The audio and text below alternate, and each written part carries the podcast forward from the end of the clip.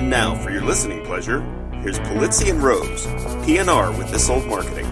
Take it away, boys.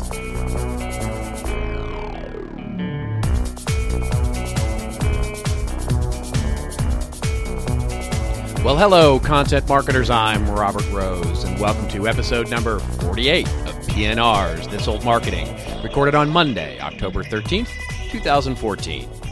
Well, it's Columbus Day here in the United States, and as comedian John Oliver asked, How is this still a thing? My favorite question about that whole thing is if Columbus discovered America, can the slaves he took back be credited with discovering Europe? But here at PNR, we're here to help you make some awesome discoveries, you know, but without the slavery, genocide, smallpox, and the burning of the ships. Every week here at PNR is nothing but wonderful new discoveries in content marketing, and you can always subscribe and get those discoveries on Tuesdays via iTunes or Stitcher. And then, as always, stop by the blog post on Saturdays at thisoldmarketing.com where you'll find all the links to the news and everything we rant and rave about here. All right, it's time to get this show of content marketing discovery on the road by introducing my colleague, my co host, my good, good friend, coming this week from Cleveland, Ohio, and about ready to take a trip. The always great, the always fresh Ponce de Leon of content marketing, Mr. Joe Polizzi. How are you, my friend? I can't believe you started the episode by dissing Christopher Columbus. There it is. There it is. You know, without the smallpox and the genocide. you know. Exactly, yeah. Well, you and I had a um, fantastic Sunday, and it was a rarity.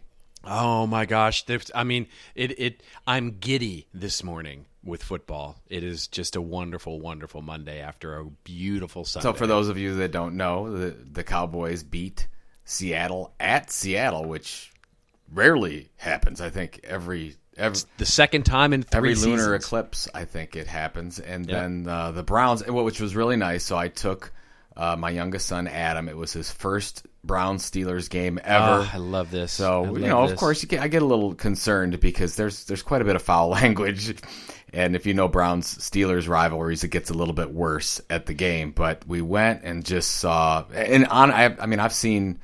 See, I've been a season ticket holder for the Browns for six, seven years now. I've been going to the games for over a decade. That's the best game I've ever seen them play. Anyways, it was great. Adam had a fantastic time, and it was actually there weren't nearly as many Steelers fans there as I was expecting. I think that because a lot of Steelers fans know they're not great this year. Apologies to Yeah, our I think that's true. to our Yeah. listeners that are Steelers fans, but yeah, it's just nice. It's well, let's hope. Oh, what a great debut! I mean, just a wonderful debut for your kid, and it was just a, a, a lovely way to spend a Sunday for sure. I'm Good sure. experience all the way around, and here we are on Monday, and you're in town this week, which is cool. I'm in town for the last week. Uh, you know, next week starts my big marathon. I'm probably home four days from starting next week through Thanksgiving. So it's gonna be it's gonna be a marathon for sure. But uh, all good stuff, all CMI master classes and client work, and it just uh, just all sorts of fall goodness here. It'll be fun. So uh, we had a It'll we had quite a busy week of uh, content a marketing. news, smorgasbord right? of news. A smorgasbord of news this week. Yeah. Um, and we'll start with the top story, which is uh, an acquisition story, actually. Story Worldwide, uh, the large content marketing agency, uh, has been acquired by a company called Next 15. Uh, they were acquired and reported uh, the acqui- acquisition for $6.6 million, uh, which uh, this, the offices of Story, of course, they've got offices in Seattle and New York. Um, they're looking to finish the acquisition by the end of the month, and they've got clients like Unilever and Lexus and Beechnut. Um, really, what did you make of this? I mean, did you did you talk with uh, Simon over there and, and, and get any scoop? So we we are we are really good friends with the folks at Story. So Simon Kelly is our chief operations officer. I've known Simon for years. Actually, I can you know hat tip to Simon. One of the reasons why Content Marketing Institute exists in the first place because Simon kept kicking me in the pants, saying, "Joe, when are you going to do this?" So I have Yeah. to give Simon a lot of props, and uh, and Kirk Cheyfitz, the CEO. So congratulations to both of them. Uh, couldn't have happened to, to two better guys, but um, you know I, I did want to get some comment because we we should probably talk about how much they were sold for and whatnot. And I think you and I were both a little bit surprised that it was so low. Uh, and and I think that, to be honest, and I asked Simon about it, and Simon couldn't say anything for various reasons. But I think there's some intricacies to this deal that we're not aware of right now. Um, so I think on the face, what the, the PR Week article here says 6.6 million dollars in cash for uh, for Story Worldwide, and this is just the U.S. version because the UK version of Story Worldwide was sold off in December of last year. So Right, here's right. the U.S. version. I'm I'm happy for. I guess when I saw it, the first thing when I sent it over to you was, "Here we go." Right. I mean, this is Yeah. We're gonna really start. We saw McMurry TMG happen. Uh, what was that? A year and a half, two years ago. Um, just a few months ago, we had uh, Kirk, Kircher Burkhardt, which large German uh, content marketing agency was purchased or they merged with Burda Creative, creating something called C3, which goes for, I think, creative code and conduct, conduct or something. But from what I can tell, that that was the th- that becomes the third largest agency in Germany. We didn't cover it on here, but I'm just finding the details out of it. So if you think about who are the biggest, you got Meredith uh, out of New York, you've got McMurry TMG, which is probably number two, and then you've got now the C3 out of Germany. So it's just interesting to see these deals start to happen. And I don't know if you had a, a different take than just here we go type of take. Yeah, I don't know that it's different as much as it is a you know th- I think this is eh, it, what's interesting to me is can there be a pure play content marketing agency that exists right you know for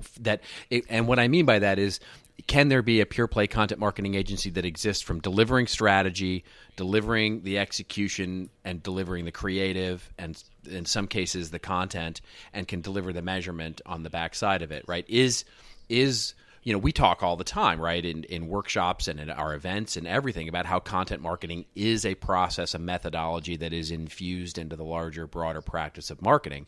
So we believe that.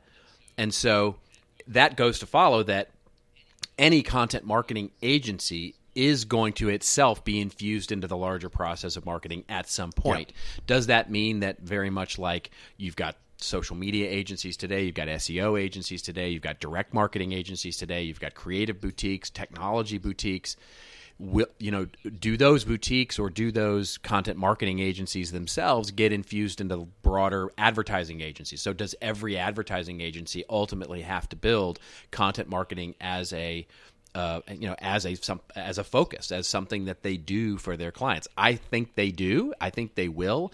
And i think this deal is indicative of that infusion. These are agencies that are saying, you know what, we could build this, or we can go buy it. We can go find someplace to I think it. that's it, right? It's build or buy. If you're a large agency out there right now, you're looking at building it or buying it. And sometimes, if you're looking for core, like for example, if uh, who's the company here? Next 15.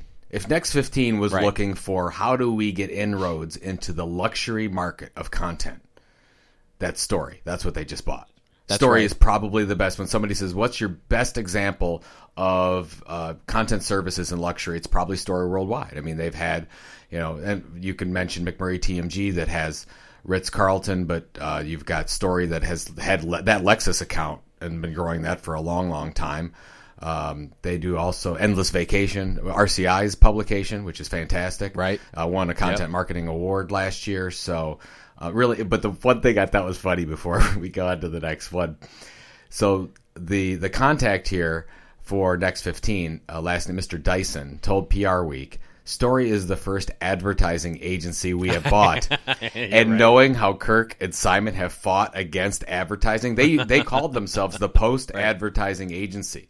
They basically Yeah. say advertising is over as we know it, and we've got to go on to to you know they what they would call post advertising or what we call content marketing. But this content advertising thing is newer. That's a newer thing. So there, you know, Story calls himself a content advertising agency. What do you think about that term, content advertising? I mean, I think it's an oxymoron in, in, in some ways. I mean, this is, you know, it, I don't want every show to be about terms. this seems like our last month's work. we got worth- we got into trouble last time, and I spit my wine up all over the microphone when you made a joke last show. But the, uh, you know, look, I think content advertising is, you know, look, we talk about content in marketing and content marketing, and so if we start talking about content in that, you know, advertising is inherently content. So you can even argue that it's superfluous, right? It's just like saying content, content, you know, and so the idea that there can be content marketing that is a process that is infused into a broader strategy of advertising, marketing, and communications. I buy that. Uh, you know, content advertising. I, yeah, I, I, don't know. I it, it I suppose in, if if I really think about it, it's not that much different than calling it content marketing. But you know, well, I mean, at that point, I'm like, oh, do I uh, really, really? Well, we've done mul- really? you and I have done multiple posts on content marketing versus creative advertising. Now, I would call it create. I call right. it, you know creative advertising like the the Jean Claude Van Damme video. Creative advertising, still advertising, right. really creative, yeah. really thought provoking. Had a lot of shares became the base of a lot of the content marketing they did, but in and of itself was not content marketing. That that's, that's right. where I think that you know we get all into these terms. I just thought it was funny as I'm reading the article. I'm like, what? advertising yes. agency? When did this happen? They're not an advertising. Right. Anyways, you know, however however the people want to spin it. Good for them. Exactly. But congratulations exactly. to the folks. This story, we're really happy for Huge you. Huge congrats to them. I mean, I, I hope it's I hope it's everything they wanted it to be. I mean, at that at that acquisition level, it's you know it's it's well, you know, I hope it. I hope. I hope it's. Uh, I hope it's everything they wanted it to be, and I hope it's a big win for them, and they consider it as such. Absolutely. Well, Simon says they're good folks, yeah. so I take. Uh, Simon speaks the truth most times. There if he's go. not drinking. If he's not drinking. Simon, I love you. I love you. It's all good. all right. Well, speaking of big advertising agencies, um, the biggest, Omnicom, uh, are they the biggest these know. days? Publicis? I don't know. Anyway, so Omnicom says move 25% of your TV budget to video. This actually comes from the Wall Street Journal uh, this last week. And a big hat tip to Pam Kazalka for uh, pointing this out to us. It's a wonderful, wonderful article. And the article starts out by talking about how Daryl Sims, the CEO of Omnicom's group's media operations, um, is talking about uh, how his firm lately has been advising clients to move 10% to 25% of their TV dollars to online video. And you know, I don't know how he says this without getting completely railed with the TV networks, like calling him up and saying, "What the heck are you doing here?" But basically, he said that cable and broadcast network owners are getting a significant portion of that money back because their programming still makes up a huge share of the premium online video market. And so, I don't know how. What did you think of this article? To me, it sort of says, you know, there's a recognition finally by one of the largest agencies on the planet that online digital video and sort of video delivery through YouTube and all of the different ways that you consume it online is starting to, you know, usurp uh, the television. I mean, what did you think? I, I was trying to make some sense of this. So the first thing I'm thinking, okay, let's just take that 25%, which is a huge number. 20, 25% of television dollars in this. That's the those are the yeah. most expensive dollars on the planet. Absolutely, his gift basket from Google, I'm sure, oh contains goodness. a very nice. So let's just wine, let's right? just take that for what it is, and I understand that that means that we're going to take some of the creative that we're already doing in the form of television commercials and be placing those in, you know, your B-roll stuff and your online distribution. So I I completely get that. That's some of it, but you'll never make up the amount of inventory needed in order to get people to pay attention to your online video. Right. If, if you continue to just create commercials. So I'm think I'm I'm trying to think of okay, let's say that's the recommendation, and you say okay, here's your spending over here. We're going to take 25 percent. We're going to put it online, and the first thing I'm thinking as an account executive is, oh my goodness, we don't have enough content. We don't have enough really good creative here, uh, and and who knows about the strategy. But you're not just going to take your commercial content and throw it up there, the, the high production value. You're going to need an entire multiple programs in order to fit especially with those dollars. Because that's a lot. Well, that's, that's a, a lot that's of money. exactly right. I mean, that's exactly right. I mean, this is the equivalent of you know when when television. You know, it's it's you know I certainly didn't make this up. This is an oft told tale of when television came around. Basically, all they did was turn the cameras around and film radio plays. Right. So they just turned. You know, they just basically filmed people sitting at a table doing their radio shows and they didn't understand the difference in the medium and the power of the medium at the time. This smacks a little of that, right? This is basically saying, you know, those TV 30 second spots you've been doing? Well, a lot of people are now watching online video, so you should move those 30 second spots to online digital and move your 30 second spot to to YouTube. And to me, that couldn't be worse advice, right? I mean, now I don't disagree with moving 10 or 25% or even more of your budget to online video content but to say to but to sort of look at it as sort of we're just going to transform our 30 second spot over to YouTube and and do pre-roll or do insertions into Hulu or do you know those sorts of things I, I think is a I think is a you know that's a that's a mistaken strategy and, and maybe you know this was from a I think from an interview at was it at a show or something like that? Or was it was this a one on That's whatever whatever show? I'm wondering if he covered the gap because that's this is there's a gap a content gap if you if you will uh, between just throwing that money over and what we're going to put on there so that's the so I I'm like you I'm like okay let's say you take 10% of that you don't just say okay here's we're going to just move that over and buy more of it and interrupt even more you're going to say well are we going to create a American Express Open Forum? Are we going to create a Red Bull Media House? Are we going to create a Qualcomm Spark? Are we going to do what Chipotle's doing with their uh, miniseries? Are we going to, how are we going to invest that differently? And I think that's where you're going to get into a lot of interesting conundrums with this money. Oh, it's. I mean, it's. I mean, let's be clear. For for for most of us in the world, moving ten percent of twenty five percent of our TV dollars. Let's be honest. Most of us are never don't do TV, right? They're, I mean, for most companies, don't do TV. For the few that do, TV is still an extraordinarily expensive thing to do. So we're talking about really significant dollars here. You know, for somebody, for a large CPG company, you know, a Coca Cola or a Pepsi, You're talking hundreds of millions. McDonald's, hundreds of millions of dollars that we're talking about moving to online video now.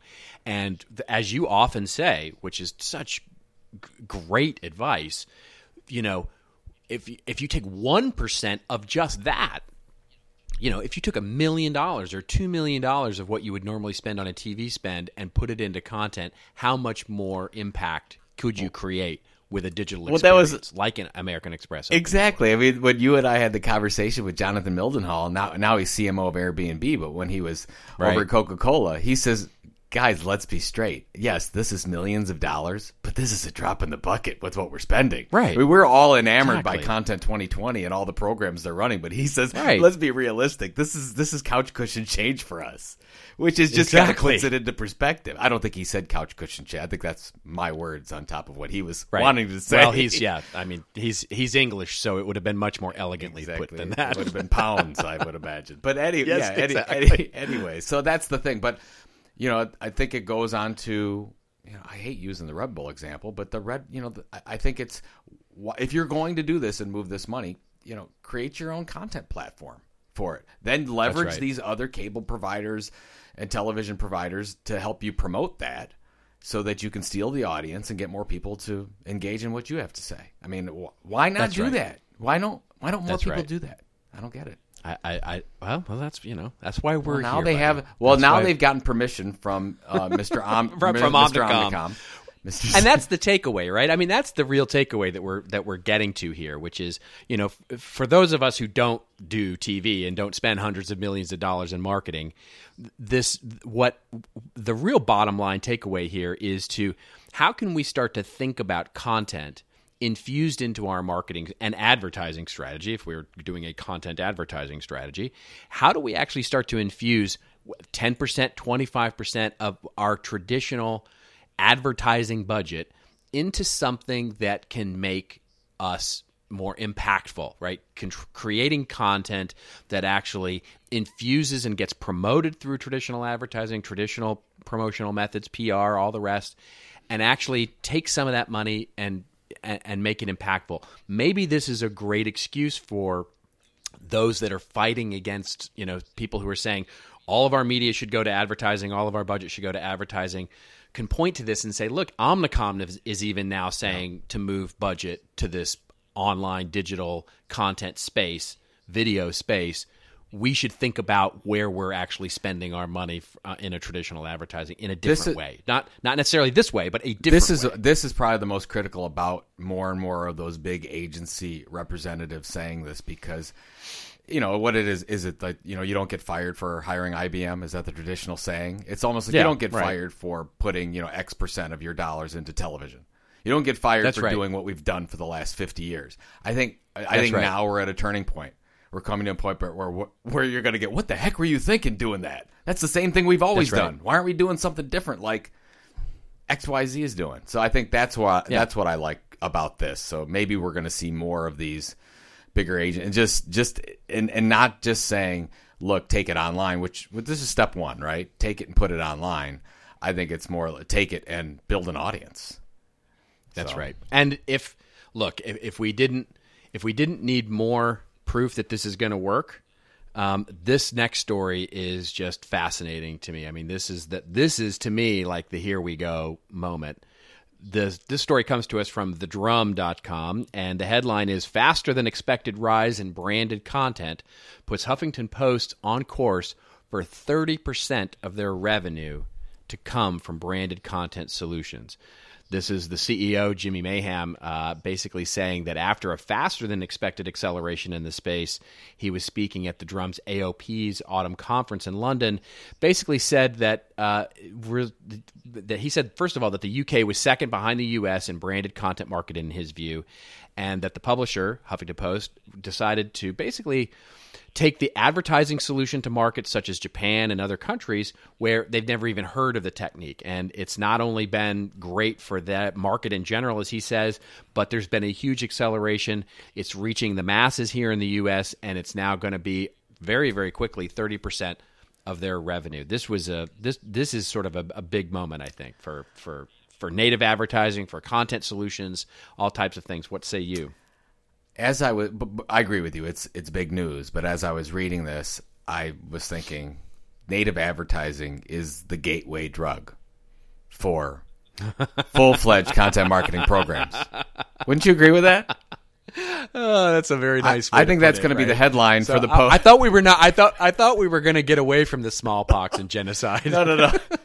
Seriously, think think about this. Right, we are seeing we're All seeing more. Okay, I'm with see- you. I'm with you so far. More excitement about the the whole push to native advertising, and of course, we're seeing the results because because HuffPost is growing like crazy. Thirty percent is a huge number. Generally, in most publishing organizations, Oh, it's huge. You're seeing ten percent. Maybe you're seeing fifteen percent. Twenty percent is thirty percent is huge. I mean, of course, it's not BuzzFeed's ninety five percent or whatever they do, but Right, BuzzFeed's a different model. Right. If you just look at traditional online publishing, 30% is kind of high. But if you look at a lot of these companies out there that are getting word from the Omnicoms of the world that they need to move their money, they're like, okay, well, what am I going to do to start getting into that? They're testing it through native advertising. They're not creating Right. their own platforms. They're saying, okay, well, how do we use somebody else's platform first and try this out? Do we have anything to say? What are we going to say? How is it going to help our business? They're just starting to ask those kinds of questions, and it ends up being native, and it's growing like crazy. So that's what I, that's my take. It's the gateway drug, Yeah. and we're seeing it happen. Yes. All right. Well, there, that is our headline. I mean, but the interesting thing to me too is, that let's not forget that Huffington Post is not its own little world, right? I mean, it belongs to this larger entity called AOL, mm-hmm. and so I- wonder if this is a really interesting. You know, if if I'm sort of at the top of the food chain, as it were, in at AOL, I look at this and go, huh. The Huffington Post is now a very interesting content marketing platform or native advertising or gateway drug or whatever for us as a company. And this becomes a, a, a really interesting thing for the larger organizations that have multiple publications to start to look at as a way to really monetize different publishing channels more broadly, right? Because as they're managing a portfolio of content, of owned content assets like Huffington Post and like all of the other things that they do, if they can strike a really interesting balance here where they say, okay, well, 30% is the right number. Is it 10%? Is it 40%? What's the right number? Because if we look at Huffington Post in isolation, we go, wow, 30% of your revenue is in, you know, in this method. Maybe that feels high, maybe it doesn't. I, you know, I don't have a judgment on that one way or the other. But if I look at it in the conceit of, okay, as AOL starts to look at its portfolio of content properties, HuffPo plus all of the myriad others that they have, well, now that seems like a you know that seems like a pretty nice balanced portfolio in that Mm-hmm. in that perspective, especially if some of the more purer you know, and I don't know if this is a slam on HuffPo or not, but the purer news solutions or the news platforms might have a much less native advertising and or content marketing approach. Maybe they've only got 5% or 2%. Oh, I, well, that's a really good point because I think the more seriously, uh, more serious news that is driven uh, from a content standpoint, the less opportunity there is for native integrations. But exactly, we've talked about that. Right? That's true. Yeah. So yeah, so BuzzFeed, which will talk about anything stupid, right? Just to right. get attention, any kind of list you want to throw out there, they could it could be all because nobody cares. It's, it's, not like you're going right. to hurt the brand of BuzzFeed if you do something stupid. That's right. It's probably going to help it. Um, now, if you look at what's interesting is in the article, it said uh, two years ago what we call content marketing, which he's saying basically branded content, native advertising, and social impact campaigns, didn't really exist for us. So two years ago, let's just say that was a couple percent. Now it's thirty percent. That that and he says that's a significant shift. Yes, absolutely, it's significant. But what's interesting is, so this is just my sidebar. Anytime I see this, from a valuation uh, perspective, that means that the venture capitalists of the world, the angel investors of the world, uh, the M and A environment is are valuing this differently than they did ten years ago. Because ten years ago, if you had a content marketing group, it was basically discounted because it's contract it, it's it's contract oh, for hire. Interesting. It's not of value. It's va- basically valued less than what it normally should be because it's not an owned asset. So I'm assuming native advertising, you can say, oh, is it a part of an owned asset? Still, they own that company or they license it. However, you're going to work that, but they're they're still HuffPo is still doing content platforms for other people. Uh, they're sort of spending media buys on other things outside. They're probably using some of the syndication networks as well to get promotion. So that's, I think, a change as well that most people don't realize. The VC community is not discounting this anymore. They're putting it yeah, at least on that's par. A fascinating point. So that's the. So now you're seeing because that's where when I talk to a lot of these big publishers from really big business to business companies, they didn't want to do any of this because they're saying, Joe, if I want to sell in three or four years, I don't get that doesn't help me at all. Sell the organ. Right. If that's changed, watch out because now you're going to get Yeah. CEOs from all these big publishing companies saying, "Hey, we're okay now. Let's go for Yeah. it." And because they were, and they were all, you know, and then there was all this worry about what content I'm going to put on my homepage and on my site that's going to hurt our credibility. And you and I have talked about that forever, but there seemed to be willing to take that risk. So Well, that's the real key here is, is that, you know, as we've said many times, this is a we're still way early in experimental mode here and you've got a lot of publishers that are experimenting with this and pushing the boundaries, you know, which, you know, I mean, I got to be honest, I like. I like the fact that they're as a marketer and even as a publisher, you know, they're pushing boundaries here and they're pushing a lot of buttons and well, you know, talk about pushing buttons here. Our, our next our next article t- talks about exactly that, right? So this comes from PR Daily, by way of a blog, which will become relevant in just a moment as we talk about this. Um, but the headline is what PR pros know that content marketers don't. Um, and this one was. This one ranked high on the stupidity level for me. Um, this one, basically, it's an article that talks about and and, it comes from a blog, and then it was either syndicated or not through PR Daily, and it and it's and it's, it's written by a guy who says that basically he got contacted by a quote unquote PR rep um, who was contacting reporters and offering to pay them money to write uh, content for them. And he then posted the, a picture of the actual email that he got, um, and then goes on quite a bit of a rant to talk about how in his journalism school this was framed as a separation of church and state in the newsroom, and that the, that they shouldn't get money for this, and this was directed toward the advertising department, and the newsroom was walled off from that transaction, so as not to duly influence the fair and objective news gathering process. And oh my God, before I go off on a rant, what say you, Joe Polizzi, to this? Well, I was confused actually when I when I so I'm you know so that the, the listeners can understand and you can go to the article and check it out.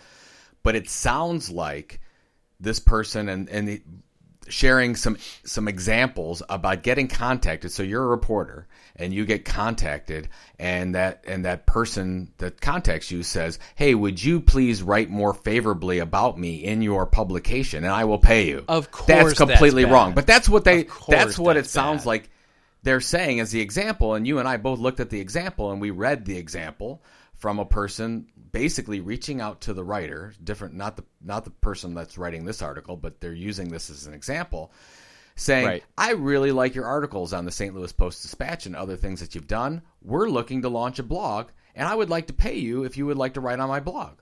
Which I don't have any. which is exactly with. what we would tell people. Right, is exactly what we would tell people to do. In many cases, right? We, I mean, we often will say, look, yes, you could use some of the content agencies, some of the writers networks, and those sorts of things to to pay for content that you need. You know, you need supplemental content for your blog, or you need supplemental content for white papers, etc. That's certainly one way to do it. Another way is to go out and find writers you really trust and respect and really enjoy their writing, and ask them if they would like to write for money. I mean, Th- This, There's this nothing is wrong with ridiculous. that. It's so ridiculous because then right after he shows the picture of, and everybody's got to see this, he shows the picture of the person asking, saying, "I will pay you if you'd like to write for us." Which would be great, and if not, that's fine. But then, the, then Right. the No big then deal. The, No harm, the no author, foul. Exactly. The author of this story says, "Well, what does a PR pro need to learn to conduct themselves in, in a professional way? Ethics, objectivity, accuracy, First Amendment rights, sunshine." I'm like, "Ser- what? when has a PR rep ever been objective about anything? the, besides the point is so here's the bigger issue that I think we need to bring up and I'm and I love what the folks at Ragan have done. I mean, I don't want to we're not going I'm not going to go all uh, one side or the other against Ragan, but why was this posted on Ragan's PR Daily? This is this Right. is an inaccurate article. Uh, it it only leads to confusion, and even when you look at the comments, people are like, "I don't think you." What what is that from the Princess Bride? I don't think it means what you think it means. you, you keep using that word, but I don't think it means what you think it means. yes. mean Yeah. right. So, so anyways, I would. ju- So that's why. So let's get this to content marketing and really look at what's going on. I thought because then we looked at where did this come from? It came from somebody's blog. So then we're looking at the way that it was done. It almost looks like it was automatically syndicated in through PR Daily's feed. Which now I'm asking: Is there somebody that actually looks over this stuff?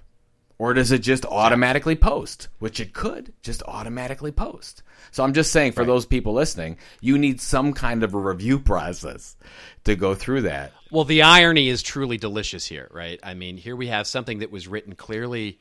I mean, I'm assuming that person doesn't write on their own blog for the sake of, you know, the self satisfaction of it. I'm assuming they're writing on their blog because they think in some way it furthers their business. Whether it does or not doesn't Yeah. matter. The intention is that it's a content marketing or intention of moving their business forward, which is then automatically getting some quote unquote earned media on PR Daily. Have they just sort of invalidated their own argument? That's so I mean, meta. it- That's that's meta, so meta. and It's- meta inside meta Yeah, it- is what that is. Yeah, it's it's, it's, meta It's cubed. It's, it's a riddle wrapped in an enigma wrapped in a PR executive. You know what that is. is? That's shenanigans. That's ex- That's shenanigans. I call shenanigans. I call shenanigans on PR Daily here. By the way, and I call shenanigans on that. By the way, for those listening, so, so people in, in other countries might not get the whole shenanigans things, but there's a movie out called Super Troopers, and if uh, if you get it, and it's not safe for work type of a movie, but there's a, a part in there about shenanigans that you just have to see. So I'm just gonna leave it at that. So if you ever wanna, if you ever wanna go see a, a movie, probably by yourself. You don't want any other people around because it's it's sort of sort of uh, a little bit. It's a little dumb dumb and It's a raunchy dumb, fun movie. But the whole Yeah. thing about shenanigans, gotta see it. All right. All right. Well, speaking of paying our bills and speaking of shenanigans, let's uh, we have a we have a, a, a continuing one of my favorite sponsors of all time. It's just a, a great, great, great sponsor. Absolutely. So uh, we're doing double duty here. Uh, second time in a row to our sponsor, Ektron. And of course, as always, uh, we ask our sponsors to give us really great content so we could talk about it so we don't have to talk about them. We talk about all the great content that they're putting out, uh, little content marketing. And this one is called A Five Minute Guide to Rebranding and Redesigning Your Website. And this is what I like about this because this tells it like it is. It really is a five minute guide. I read it in less than five minutes. Uh, and basically, it's a whole idea of why would you decide to rebrand or redesign your website, and who is setting their priorities around that. So what we found, you know, and you've you've done this because you were you grew up in the content management industry, Robert. Companies redesign their website for all sorts of various insane reasons. But Absolutely sometimes some interesting reasons around customer engagement. They want more lead gen. They need more revenue. And what we're finding is while IT used to design, you know, set those priorities, we're finding, which is the whole weird thing about this whole thing, right? Now it's marketing. Marketing is really becoming, uh, we're starting to make the decisions over that. And as most people know, marketers, you got to be careful if marketers are making IT decisions. So we want you to take a look at this. If you're thinking about redesign, redesigning or rebranding your website, We talk about some things in this uh, white paper about publishing content without IT involvement, uh, targeting content to specific audiences. Uh, if you need to integrate with third party applications like analytics or CRM or marketing automation, and they'll show you how to boost conversions and whatnot. So if you get a chance, please download this. I guarantee you it won't take too much of your time. You can get the five minute guide and download it at bit.ly.com slash PNR rebrand. That's bit.ly.com slash PNR rebrand. And once again, this old marketing special thank you to our sponsor this week. Such a fantastic, yeah, such you a, got it. Such a fantastic, uh, you know. I, I got to tell you, as as uh, you know, I've been doing this for 15 years, and as you mentioned, grew up in the content management and marketing space, and you know, we often get you know the inside baseball stuff with regard to content marketing, marketing, digital marketing. It's very easy for us to sometimes assume that some of the basic blocking and tackling isn't t- or is taken care of. And what I love about this guide so much is that it's like this is just a very, a very, very straightforward and pragmatic way of looking at it to say, look, you need to cover off all of these things in your next web website redesign, and this is just a great way to do it. So yeah. So Well, you know, off. it reminds me just as a little sidebar here. It reminds me of the framework that that you put together, where we have I think it's thirty seven questions to ask before you create Yeah. your content marketing uh, documented content marketing strategy. And a lot of people don't like that because basically we they have to ask themselves questions. That's it's like Yeah, right, You exactly. know, and it, sometimes we don't like the answer. well, that's the issue. Is, is is you need to at least be asking those questions. A lot of people want, okay, what do I need to do? Give me the seven step process, and sometimes it's that simple, but most of the time it's not. Right. Most of the time, you actually need to say, look, you have to go back in your organization and find this out. And so that's why I like this as well. Well, it's it, I just had the, it's so funny. I just had this conversation with a client last week where we were talking about and he looked at me and he said, "Well, what do you think is the best way for us to organize our content marketing process? Should we centralize it under the larger division or should we have each individual group uh, manage it or should we have something different?" And I said, "Have you asked yourself that question?" And he said, "No." And I said, that's the 1st do step. that. that there, yeah, let's do that. Let's just let's just ask ourselves. Actually, there is no right answer there, but the the question is, have we asked ourselves what do we want to do? Right? It's like saying, would you like to go to the Chinese restaurant, or would you like to go, or should we go to the Chinese restaurant, or should we go to the fast food? Well, it, you know, on that note, Let's well, ask. and I was at uh, I was on a great panel led by Doug Kessler at MarketingProfs B two B last week. Ah, Doug and uh, we we love Doug, and uh, we were you know it was just basically the question was asked, you know, how would you you know it, it was to large enterprises, how would you set up your content marketing program? And I said, well, for, well, really, all you need is you just need have, to have some organization. Other than that, you need to go back inside Right. and figure out what's going to be best for your organization because the the culture is different, the setup's different. Sometimes you can't get buy-in this way, you need to get it this way. So it all depends on your organization. Nobody likes that answer, but it's the truth. That's right. They just want to do right. it this way. But I what I do like is the research tells us we need some kind of structure. It's not just and by the way, I heard I saw some tweets from you at the you were at the conductor conference and you were saying that, right? It's just like it's it's everybody's job and nobody's job, which you say all the time. and That's- that's what it, that's if it's that right. way, it's a problem, right? It needs to be That's somebody's exactly job. right. That's exactly right. All right. Well, before we each get off on different rants and raves, now is the time of the show when we go off on a little bit of a rant or a little bit of a rave about something that's getting us up in arms or something that we want to spread a little love to. Um, and I think I'm taking this old marketing this week, so I am going to go first. Yay. So, okay.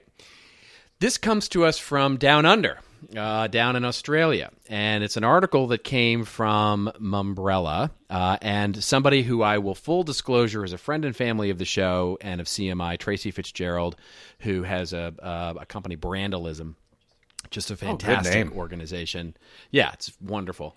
And she wrote an article uh, that about, and the title of the article were, was "Journalists Need to Embrace Brand Journalism."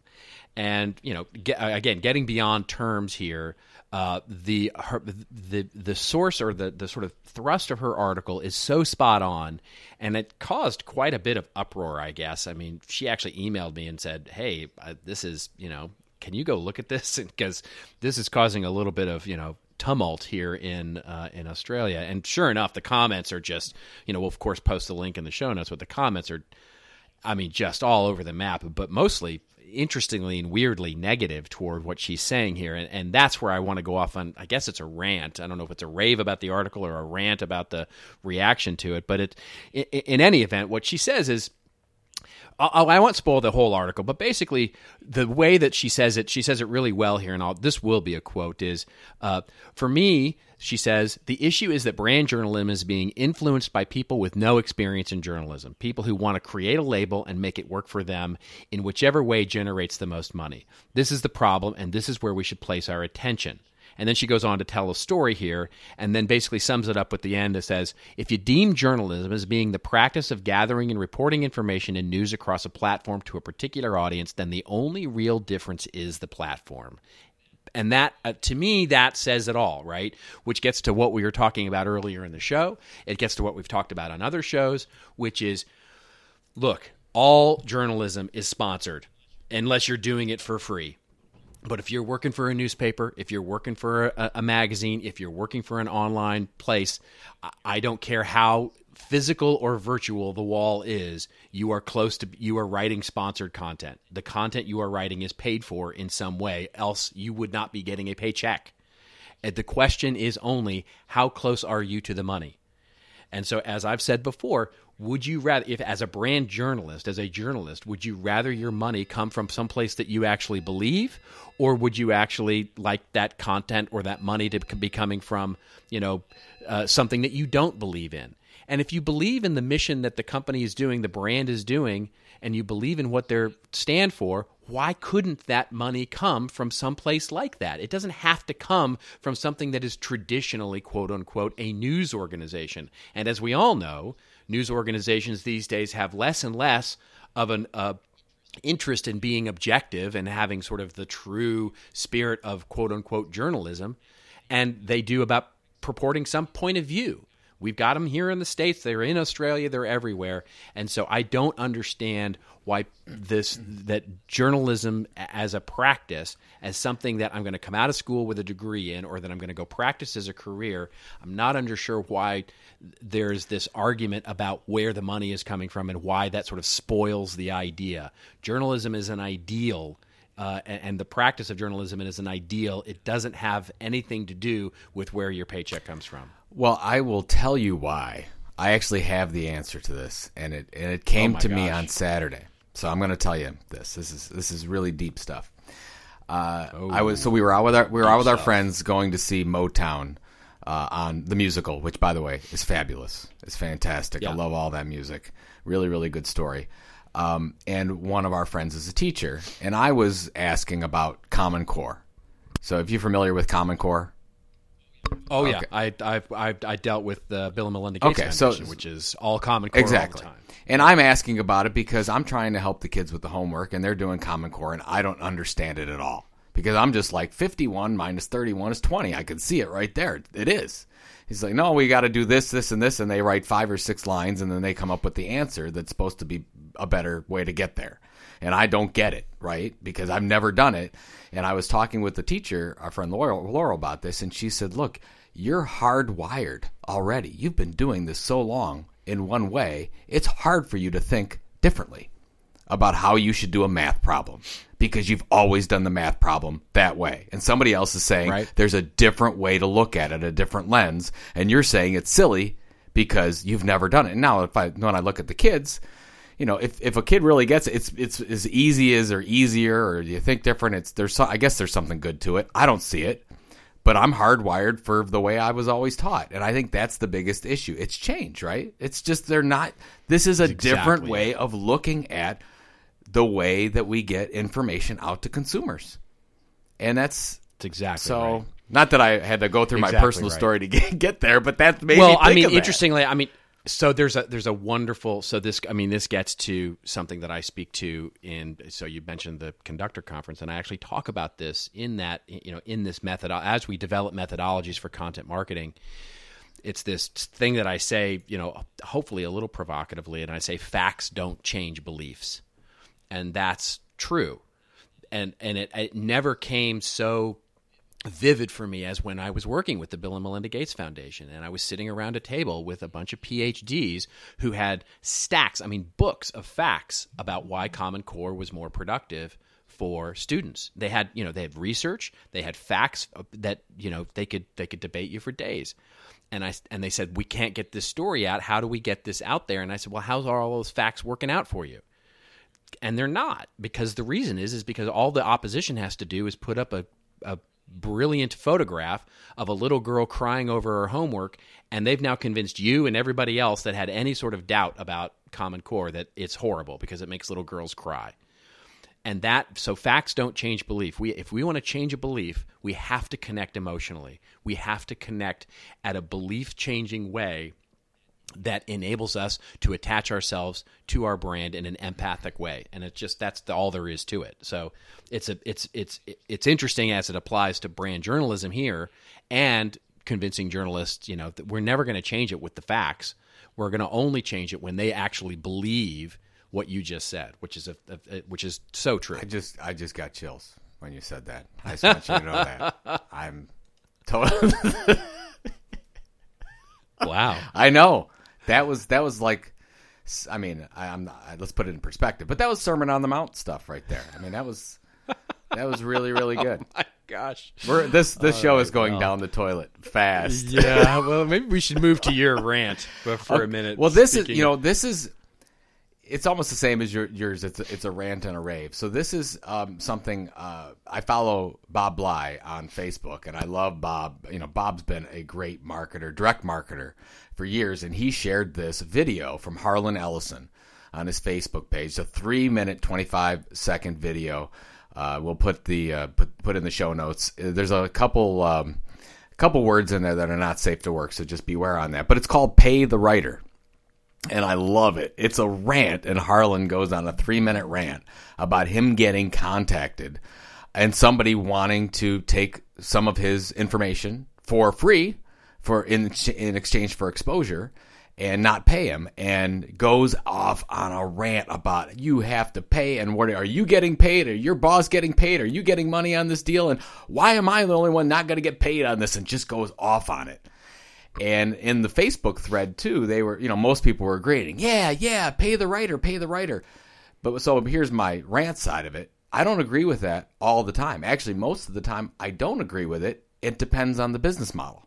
So my take is this: if it's Harlan Ellison, it's fine to feel that way because he gets paid on his writing. Doesn't that's what he gets? That's his livelihood. Absolutely gets paid. If he's not getting paid on his writing and on the content he's creating directly, then he's not going to be eating that day or he's not going to go do what he wants to do.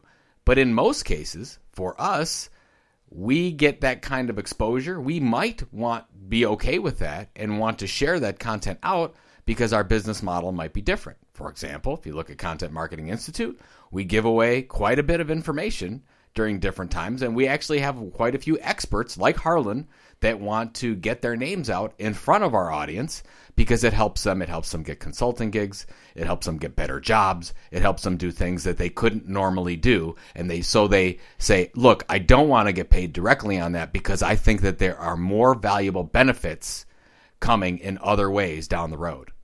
So my whole take, and I guess I wanted to get your take with it as well. So I just wanted to make the case where, yes, if a writer wants to get paid and that's their business model, then they should get paid. And you should stand up and say, I am going to get paid or you can't use this. But you have to look at your business model because you might have a business model where it's better to give that content away. Well, you have to look at your business model in the scheme of. I mean, speaking of you know change and disruption, you've got to look at your business model in the whole context of what's going on in the industry around you. I mean, you know, there couldn't be a more appropriate metaphor from this than what happened in the music industry. You know, so it used to be that artists would get signed, and I've worked with my fair share. And if you look at my blog or if you look at my site, you'll it's easy to see who I've worked with in the past in terms of famous musicians who were signed in the 70s and 80s when you got a $300,000 bonus for signing plus a million dollar development contract to go do an album or two. And then you would produce that album and you would earn all kinds of royalties on the sale of that album. And you would earn a little bit of money from touring and, and, and all of that. And you would go under and you basically were a multi multi millionaire for creating music. Well that entire industry got disrupted. And now as we all know most musicians these days are p- getting paid peanuts for their music that they create, and they're making their money either through 360 degree deals, you know, through touring and merchandising, and they've had to reorient themselves to the market conditions. And that's the real, I mean, that's happening in so many industries. I mean, I saw some statistic like 85 or 90% of all industries are getting disrupted in some way by digital globalization, all of this different things that are happening. And so in the context of how you deal. If you're a photographer, if you're a journalist, if you're a musician, if you're a writer, if you're uh, if you're a librarian, if you're a stenotypist, if you're an elevator operator, you will get disrupted in your business and what you do with the advent of technologies and new markets and the way that consumers buy goods and services. It just happens. And so how you reorient yourself to that is really your adaptation to surviving. And so Harlan may actually end up being a dinosaur here. And yeah, he may get paid for a while and then he may not. That's the that's the you know you've got to figure out ways to sort of disrupt yourself continuously. Well, and people can go elsewhere. You know, it's interesting that example that you made that just came up with the NFL and Katy Perry. Did you see that story? Yeah, yeah so exactly. they were saying Katy Perry, you should you should basically not charge us or give us money or something like that in order we'll give you all this exposure. And she said, "Well, I'm at a point in my career where I don't need it." I don't need you. Right. That's exactly so. So right. she has. She's okay because her business model and she does great on her um, on her events. They're selling the Super Bowl. They're selling the Super Bowl halftime show basically as a native ad spot. Yeah. For a, for a music act that would like to pay to have that exposure, and Katy Perry doesn't need it, but some other artist may. But to your point as well, you know, you're saying music. Of course, the same thing has happened with traditional publishing that we've been rant- we've Absolutely. been ranting on the whole time because people aren't paying traditional advertising to support it. So you have to figure out what is my new business model associated with that. And of course, is that donations? Is it events? Is it native advertising? Is it product sales? You know, what are they? So it's just interesting. But I love. You know, for those of you that get a chance, just li- just watch. The, I, I was Oh, laughing. great. I mean, was Harlan laughing Ellison is during it. always so- entertaining. it's so he's so passionate about it. You got to respect. Oh yeah, that. and he's such a great writer. I mean, he's a wonderful, wonderful writer. I mean, his his books are amazing. Love it, love it. So, it is now time for the namesake of the show, This Old Marketing, and uh, this week has a really interesting example. Uh, we picked it not because of the depth of information we had on it, but just basic celebrating some of the stuff we talked about earlier in the show with discovery and it being Columbus Day and exploration and all that kind of thing. And this comes to us, by the way, big, huge hat tip uh, to Michael Weberberger. Uh, he on Twitter, he's at M I C H I underscore W seventy six. Um, Michael, you could not have picked a more obscure Twitter handle, but that, but there you go. And great, just tipped us off to this wonderful, wonderful piece that he found from the Museum of Technology in Vienna, where he talked about in the mid 1920s the pioneers of space travel. Um, basically, they had to win over sponsors for their research. There, I mean, let's face it, not a lot of people were thinking about space travel in the 1920s, and especially real funded research work. So they had to first, as they understood it, convince the public that this idea of space travel could be implemented in some kind of near future. So what they do, they wrote books. They uh, aimed at the consumer, not at the sort of business users or the sort of funders of this, but actually at the lay reader, as they called it. They published articles in newspapers. They had public lectures. They used science fiction.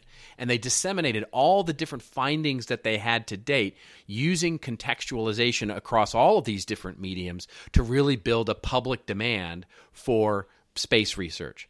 And then, ma- and then they thus, you know, basically succeeded in making this new technology of space travel and rocketry, more specifically in their day, really seem plausible to the public at large. And so the public started saying, yeah, this is something we, we should be investing our time in.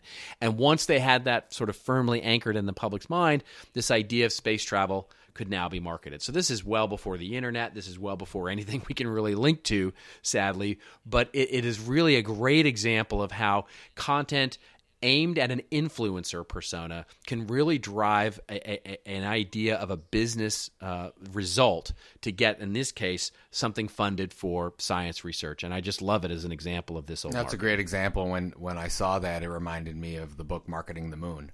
Uh, David Meerman Scott, Yeah. Jurek. Uh, DMS's book is a book good is a good one because it talks about how they're going to get their, you know, the Apollo 11 mission to the moon, and it, it, it basically is the idea that NASA pioneered a, a version of brand journalism, what what David calls it.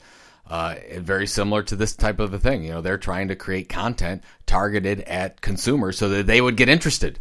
And what I love about it, it's something about how uh, when when that whole launch came about, more people watched that launch in oh 94% of American televisions were tuned to Apollo the Apollo 11 mission to the moon. And and it's like how did they get that much attention? And they talked about they just told really good stories in a lot of different places and they created that kind of interest all on their own. So It's something quite frankly that's missing from our country more broadly. I mean, I don't want to get off on another rant here, but that's some I mean that's something the sense of adventure and exploration that we had you know, back then, even with all the tumultuous things that were going on, is something that's, I think, I think sadly missing from today's today's environment. You know, I do have to say this, and I'm going to give a shout out to our friend Shane Snow. Um, Shane wrote a book called Smart Cuts, and there's a section of that entire book that's on what um, what's his name, the Tesla owner. What's his name? That uh, oh yeah, uh, Elon, Elon Musk, Musk that he's doing with SpaceX and yeah. it talk about that adventurous spirit and the money and the passion and the fear or the and the and the uh, the risk they're putting behind it. It's just that that was an amazing chapter to see what SpaceX yeah. is doing around that. He is. I mean, really, true, really true. Is he is. He is got a lot of that. But I love the I love the idea. It's like okay, well, how do we have to change the opinions? And we can't do it through advertising. We need to do it through telling really compelling stories. And kind of back to the whole centerpiece of this show, and you brought it up a little bit ago emotion. You got to connect with emotion yep. some way. And that's what they were able to do. So, really good stuff. Absolutely. Absolutely. All right. Well, where are you off to? You're off to Madison, beautiful, think, beautiful yes? Madison, Wisconsin, which oh, is much more nice. beautiful in October than it is in January. The last time I was there, uh, but looking forward to going. I'm I'm keynoting tomorrow morning the Widen user event. So bar. Oh, I love those guys. Those great guys. guys. So as, as, barring any, uh, you know. Uh, delays at O'Hare. Hopefully, I will make it there tonight uh, at some point. There always seems to be delays going through, and then you're just cranking it out before our uh, big uh, Denver event next week, correct? Masterclass next week. Yes, I am. Uh, I'm home all this week, uh, basically getting ready for that, and I'm um, getting ready for my marathon trip, which will be starting next week, where I'm on the road for a good three or four weeks uh, leading up to Thanksgiving. I holiday. think I think you and I are going to be doing a lot of these from the road over the next four to five. I think four to five too. weeks. Yeah. So. There exactly you go. Right. Fantastic. There is that. All right. Well, that is it, folks, for Joe Pulizzi. This is Robert Rose signing off. And you know, like Michael, tweet us up. Hashtag this old marketing. Let us know about this old marketing examples, ask questions, or, you know, just keep in touch.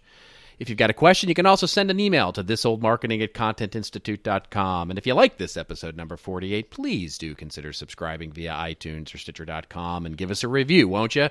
All those links are on the show notes available at thisoldmarketing.com. Remember, everybody, it is your story to tell. Tell it well. See you next week on This Old Marketing.